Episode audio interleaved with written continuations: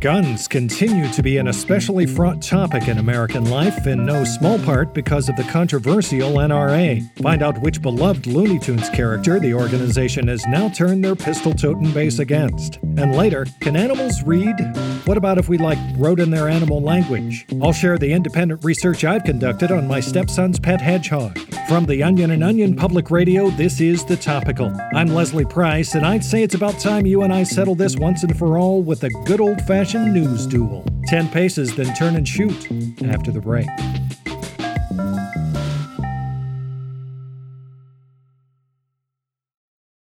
This episode is brought to you by Shopify. Do you have a point of sale system you can trust, or is it a real POS?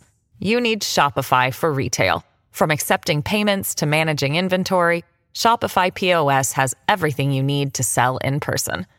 Go to shopify.com/system all lowercase to take your retail business to the next level today. That's shopify.com/system.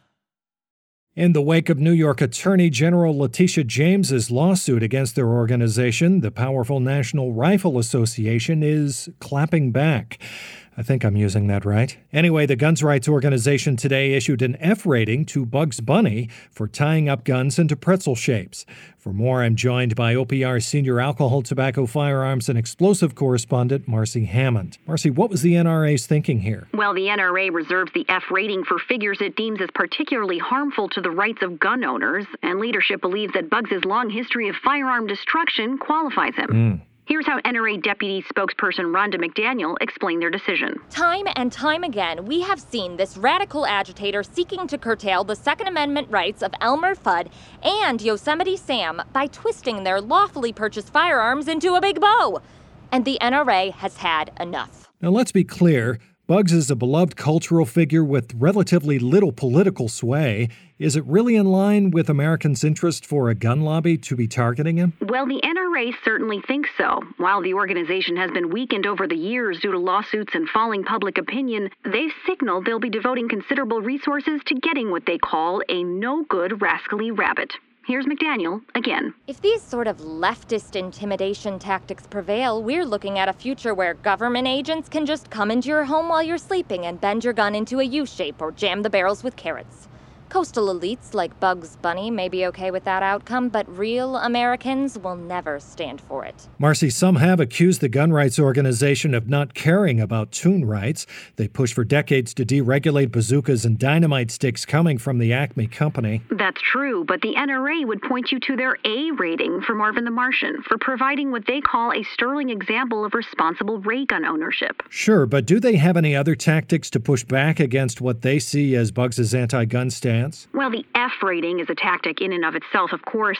But beyond that, NRA leadership announced they'll be launching a public pressure campaign encouraging members to email and tweet Bugs Bunny to tell him how his actions are harming the American way of life. They're also lobbying Congress to remove him from television, claiming that he's been brainwashing our nation's children with anti gun propaganda. Hmm. And if those tactics are unsuccessful, they have plans to drop a big anvil on his head. Now, I have to imagine that this F rating didn't sit very well with everyone. That's certainly true, Leslie. Several gun control groups have spoken out against the move, with Moms Demand Action launching a new Ain't You a Stinker ad campaign targeting the NRA. And has Bugs responded? Not personally, but a spokesperson reached out to tell reporters, quote, meep meep. Okay, then, Marcy, please keep us updated. That's OPR's Marcy Hammond. Back in a moment.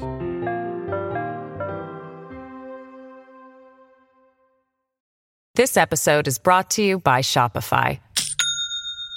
Do you have a point of sale system you can trust, or is it a real POS? You need Shopify for retail. From accepting payments to managing inventory, Shopify POS has everything you need to sell in person. Go to shopify.com/system all lowercase to take your retail business to the next level today. That's shopify.com/system. I just gave the rest of this news a smell, and I think it might be on its last legs. Better lap it up while we still can. Here's what else you need to know today. New details are emerging in the hunt for a serial killer in upstate New York today. Psychological profilers from the FBI believe that the ritualistic qualities of the murders could suggest that the serial killer is, quote, totally bananas. Investigators are now searching for a male in his mid 30s who is also a complete gibbering wackadoo after discovering the suspect took a tooth from each victim as a souvenir, which, according to authorities, was, quote, like seriously so freaking crazy. And many virtual classrooms are officially in session, but not without difficulties for some students.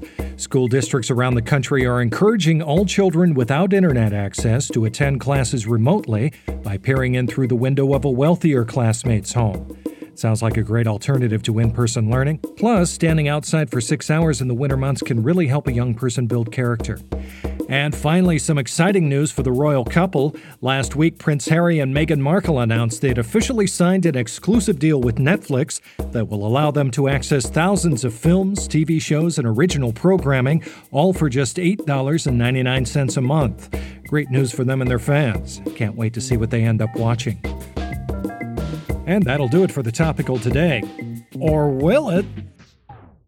Yeah, it will. Unless. No, just playing, it's over. But I could be lying, right? You don't really know me that well. There could very well be more. This whole thing could be an elaborate charade.